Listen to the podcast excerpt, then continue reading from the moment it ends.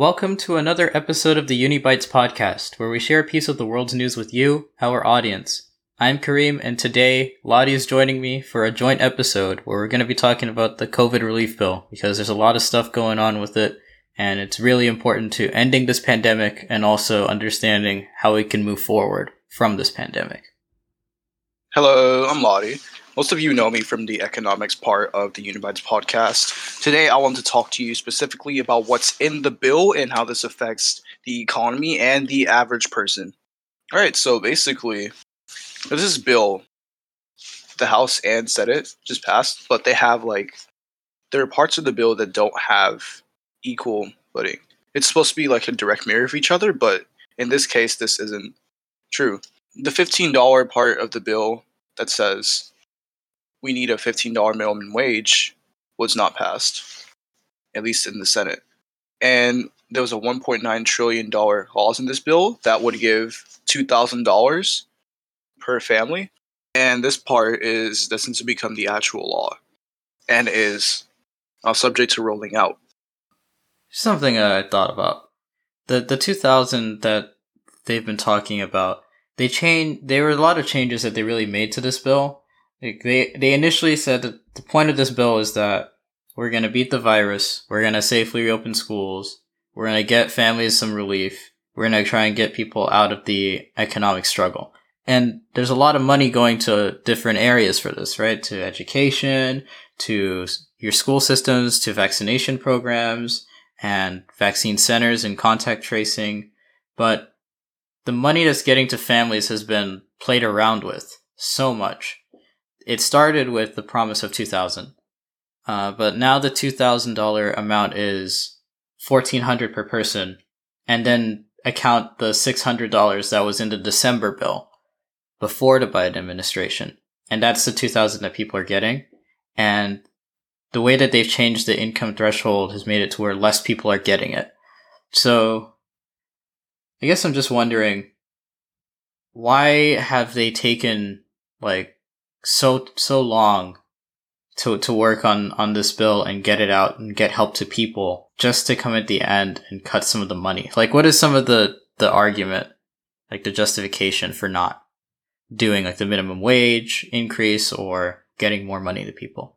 Well, that has a lot to do with things like job prospect. And this I'm gonna have to go in extensively on because that's a huge thing that could, I could go on just such a tangent for.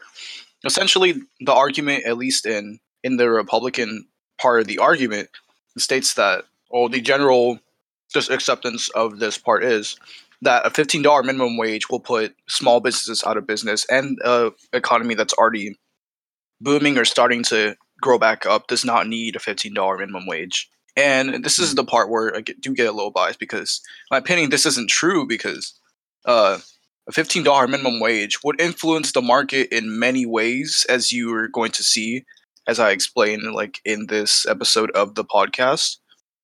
That things such as the Federal Reserve come into this, and a $15 minimum wage would just counteract what the other part of the government that we don't even think about is trying to do. Hmm.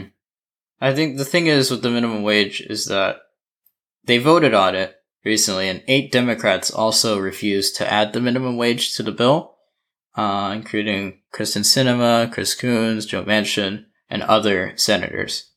The thing with this is that the Democrats had a really good chance to do this, and the justification is there. Like you said, Lottie, there is some uh, economic analysis that says that increasing the minimum wage is really going to help us. And there's something even in the way the way that they drafted the the bill that really makes you think why didn't they do it? The name of the bill itself is the American Rescue Plan Act. And the, the point of this bill is that this country has suffered through this pandemic and there's underlying issues that have been exposed by it. So this act is supposed to help us get through the pandemic and get to a better point. There are economists that are saying that real GDP is not going to return to where it should be until 2025. Coincidentally, the increase for the minimum wage was only going to take full effect in 2025. So things lined up pretty conveniently. There's been a lot of talk about increasing the minimum wage for a while. It would help to eliminate a lot of existing problems that we have. And I guess you could kind of fill me in on this. Okay, so first of all, I want to comment. I want to comment about the real GDP portion that you just mentioned. Um, that's actually not going to increase until 20, not decrease, increase until 10, 2031. That won't be uh, greater than the actual, the other GDP. I want to talk about how things like the Dow Jones and NASDAQ sank. Specifically, this starts with Warren Buffett mentioning that uh, the economy is going to be red for a while or in the red. The stock market itself would also be in the red. This is because of things like I said earlier, that job prospect. In fact, the Dow Jones actually decreased by 1.1% and NASDAQ by 2% over the last week. And that's insane because a week is a long, not, not a very long time for things such as the biggest indicators that we have to decrease. Right. And that real GDP part is looking like a real possibility sooner than 2025. And 2031 is going to be the part where economists actually say that we're going to go to where we were in the 1970s. When the 1970s, there was this big flash crash that not many people knew about, but it affected things like the biggest corporations, like the biggest ones you can think of, like McDonald's, Walmart, etc. And this is actually going to affect these small businesses in these cases because a lot of these are uh, playing into the stock market game now. A lot of these are affected by greater companies that probably own them, like own different franchises and stuff, mm-hmm. and things like your competition. Like, let's say you own like a flower shop, and then this is like another flower shop that's corporate owned. If that goes down, like let's say that entire part of that industry just goes down because that corporation just fall fell. You would think mm-hmm. oh since there's no competition that local owned flower shop will gain money right? No that's no if all these close then people by default aren't gonna want to go to buy flowers anymore because oh they see all these things closing they're just wondering why. You would think it'd be, be because you would think people would respond in a way to just go to that one flower shop especially when they need flowers and stuff right but no, that's not the case here. So it affects them too. Well, there's some the the thing with the this the stock market is, I guess when they were making this bill, you talk about how like different sectors are going to be affected by the way the stock market's performing. Mm-hmm. Uh, but at the lowest level, people who are like considered essential workers have been criminally underpaid, and the political justifications have been all over the place. So we have some people saying it shouldn't be attached to the bill, that this is kind of away from this. Some people are even talking about the Senate parliamentarian, who, if you don't know who the parliamentarian is, they're basically this advisor to the Senate on what are the rules that they follow and what are the uh, existing precedents on different laws that are put in place. So the current parliamentarian gave advice that said the Democrats cannot add the minimum wage increase to this bill because it's it's too irrelevant to the actual spending of the bill. And so you cannot try and force a quick vote on it. You have to have like the full process allowing a filibuster as well. So after the parliamentarian makes a statement, nothing is really binding. There are examples of people in power ignoring the parliamentarian. For instance, there was one vice president in 1975 who straight up ignored advice from the parliamentarian about how to deal with the filibuster. He just went and had his own procedure on how to deal with it. So it, there's nothing binding about it. The Democrats could have still gone through and gone around this parliamentarian. And the thing is, the minimum wage is a big factor in how people are suffering in this pandemic. And we're seeing this with the money that, that people are, are depending on these stimulus. $15 an hour is not that big of an increase if we really think about it. The current federal minimum wage is about 725 and people who are working on tips have a sub minimum wage of $2.13. And we're telling them that as the standard of living has continually increased, 725 an hour is enough to pay your rent, pay for water, pay for utilities, pay for food, pay for clothing, pay for school, feed your family, have your kids in school, save for a college tuition fund, and then have money to spend after that. It's just not going to happen. We saw that a lot of businesses went out of business. A lot of people lost their jobs and had to file unemployment claims in huge numbers because there's all there's this underlying problem that people have been underpaid for so long. It's exploitation. So the people people at the top have been like, "Oh, we're going to we're fine." The Democrats who voted against the minimum wage increase, "Oh, we're millionaires. We're good." They don't have to live that life. They don't have to live the minimum wage life or worse than the minimum wage life. They're not at threat of being homeless because of this pandemic or anything else. So why is it that we where there's an emphasis on spending too much with this bill because that's something that that's been talked about a lot. Okay, so there's actually a huge emphasis on this because even though we're at a deficit right now, like people aren't going to be able to afford things like pay pills and all that, like you said before. But even though we are in a mm-hmm. deficit, the market is actually expected to undergo this market surplus at least for a short time immediately after the bill is passed and people actually have their money. That's because you know when people get money, immediately the first thing they want to do is spend it, or that's what the part of the argument is that people are just going to spend this money, and that's where I get into the Federal Reserve. For a few weeks, or at least a few weeks now, like the last two weeks, the Federal Reserve expects that there's going to be a wild increase in spending, and this will benefit the economy in a way that has not for months. The problem here is inflation. Inflation is where we give a general rise to things like price level over a short period of time or a long period of time. It's called long inflation. That's something we don't really learn in schools, the term long inflation, but long inflation, uh, essentially inflation in a period of like five or 10 years. Where short is like a period of one year. We're going to have short inflation in this case, but it'll lead to long inflation. Um, inflation level is expected to rise above 2% if we get that 2%. Uh, yeah, if we get that 2% inflation and $2,000 per family, then it's easier for prices to rise to accommodate spending.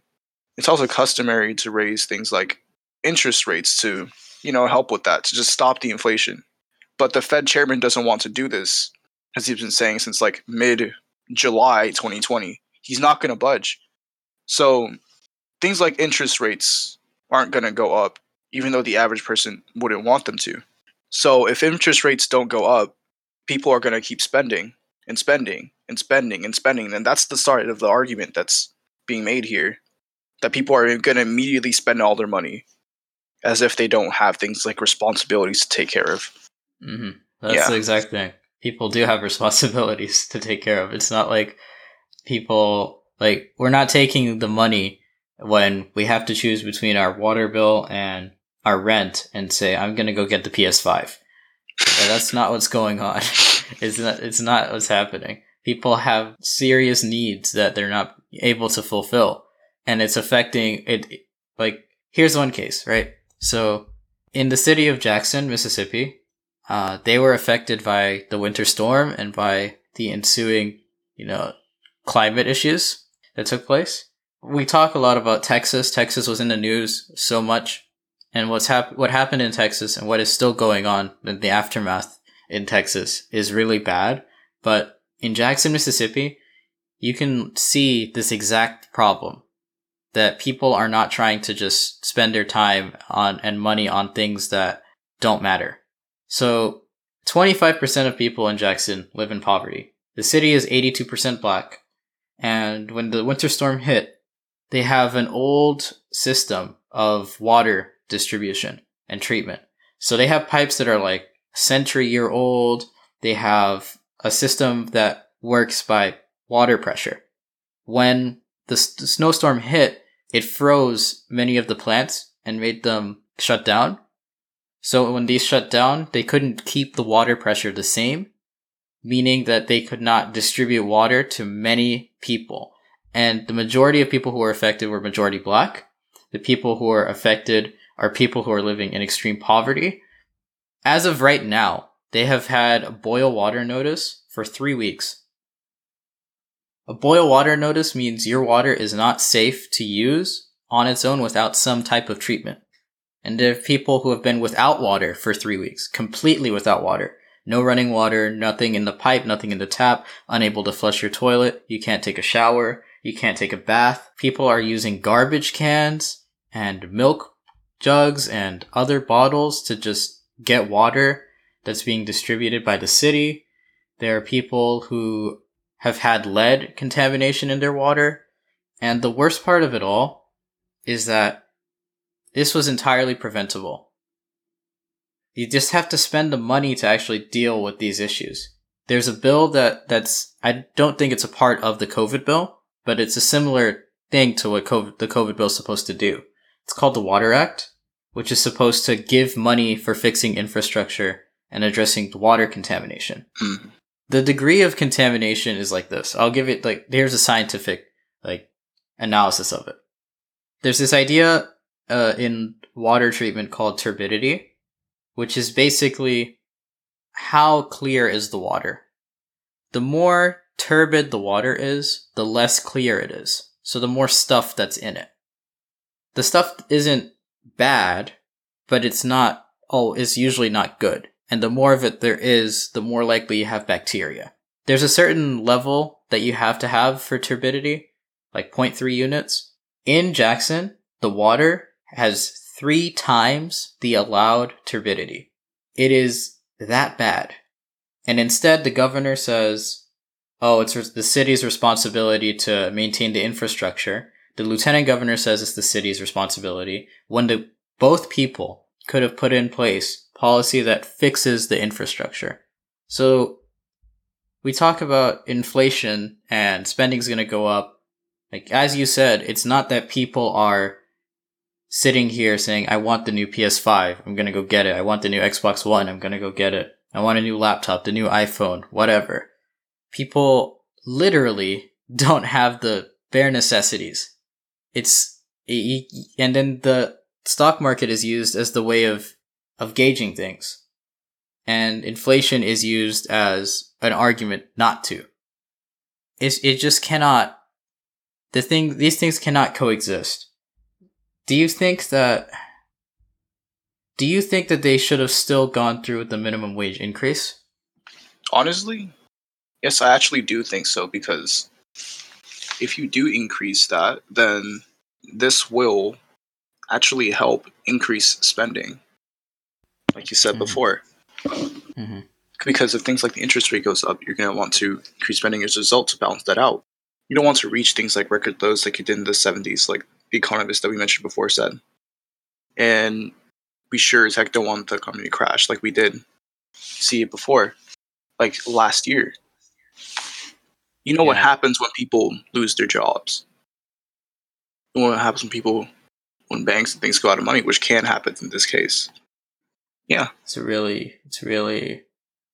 We we we are sitting here. We're finally at a point where we can uh, get serious, meaningful relief. But like, I'm gonna go back to the name of the bill for a second. The name of the bill is the American Rescue Plan. So, why do we have to be rescued? Like we we we're supposedly this really civilized nation. We've really progressed in a lot of ways. But we're so willing to have a city that is majority black have no water for 3 weeks. Very little national attention in the media, very little talk about it uh, at a federal level. And the justification is it's their fault. It's their fault that things are like this. It is people's faults for not making enough to make ends meet. Oh, you can't afford your rent. It's, it's your fault. But we, instead of just saying it's the American Rescue Act just for COVID, it's gotta be for more than COVID. And like you said, the minimum wage increase would help to increase spending. It would help to get us out of the economic slump that we've had, but it would also help to prevent it from happening again and we cannot have it happen again because people are dying because of it.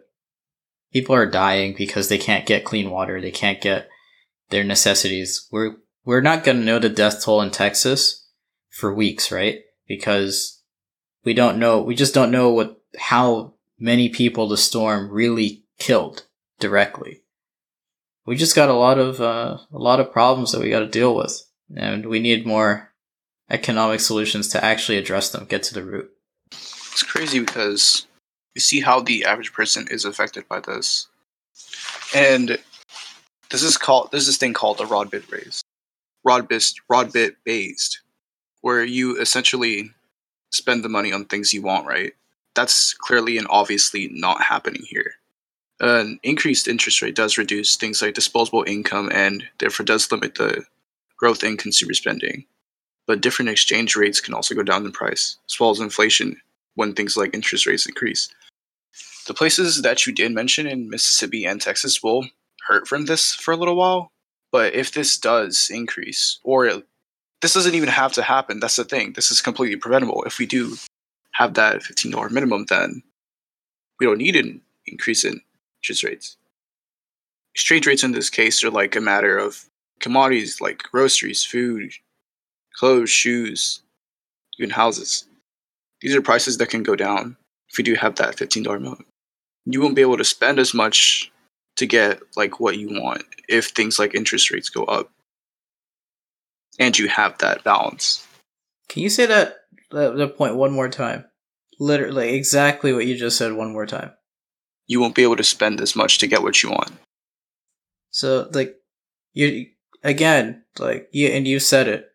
Like this is the the counterpoint is oh, people are just gonna take this money and spend it on on random things that they want and wants and desires. But as you've been saying, the commodities that will be affected by changes in inflation are necessities as well. Yeah, grow groceries, food, shoes, clothes, houses, everything. Like everything that you see and touch that you buy monthly or weekly or yearly or lifetime, it's all going to be affected by this. It's very true. Really, this money, in my opinion, is things for things like working families who got laid off, people who can't afford to pay things like health bills, people who are behind on rent, and things of that nature. In a small way, increasing the interest rate in a pandemic is actually a good thing because no one likes inflation in this case. Yep, we don't like it. We we don't like it, but and we're not sitting here to say responsible spending is pointless. Let's just spend all the money we want on federal policy and just raise the deficit. Republicans were in power for a whole year. They had the Senate, they had the presidency. They could have worked with the House to provide more relief to people and spend money more wisely. Instead, the time that they spent was on big tax cuts, where if you quantify the amount that they put in tax cuts, it's actually the same as the 1.9 trillion that Joe Biden is putting in this bill. So we really need to take this bill as, yeah, it's relief for people, but it's not perfect. They could have done the minimum wage increase, but they let politics get in the way. And like Lottie has said, there's economic justification for increasing it. And it makes sense to put it in this bill because what causes this crisis and makes the problem worse is people being exploited and underpaid. While people at the very top in the 1% are making huge sums of money, people who are struggling are being evicted, are being made homeless, are being food insecure. There's like 24 million people in the US who are food insecure. They don't, they cannot be sure where their next meal is going to come from. In a country that has so much food and so many resources, it's just all taken at the top and kept at the top. The eight Democrats who voted with the Republican Party to not put the minimum wage increase in are all millionaires, and their combined wealth is really, really high. Imagine if you took that wealth and distributed it to people who are in these low class conditions, people who literally don't have water, like in Jackson. You'd be able to save a lot of lives and help a lot of people. And I guess as a final thought for this episode, really think about the policy that you want because people in power spent their time trying to get votes and solicit votes and tell you that these are the things that we were going to do for you if you vote for us. You need to vote for us. You absolutely have to vote for us. But if they turn around and they they sell you short or they don't sell you anything, why should they have your vote? We really can hold the Democrats in accountable for this because they, at this point, control the presidency, they control the Senate, they control the House. They have no reason to, to just not do what they should do. Just as a final just statement for this episode, I think we should hold both accountable, not just one, not just the other.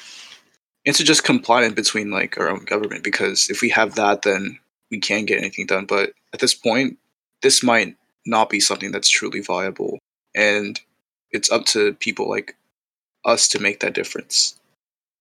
So, thank you for listening to this week's episode of the Unibytes podcast. If you enjoyed it, you can follow us on our Instagram at Unibytes Podcast, where you can also find our website link. We are on Spotify, we're on YouTube, we're on most places where you can find podcasts. We will have a new episode this coming Saturday. Mm-hmm. And we're also on Twitter at Unibytes. Um, mm-hmm. You can also listen to this on like various platforms like Spotify and Apple Music and even YouTube. If there's anything you'd like to discuss, we're open at our email at unibytespodcast at gmail.com. And at this point, I'd like to give credit to things like Yahoo Finance, Reuters, CoinMarketCap, Business Insider, and Forbes for the useful information. I do not own any the information I used and discussed, nor is what anything I said specifically financial advice. And feel free to check their takes on the subject. So now we that we have think... our legal protection, yeah, uh, please look into please look into also what is going on in Jackson, Mississippi, and if you have the means to help people there, uh, donate, spread the word, get there, let there be more awareness of it because it is an issue of racism, it's an issue of environmentalism, and it's an issue of just plain humanity. Mm-hmm. That's my piece. Yeah. Thank you. We'll see you next week.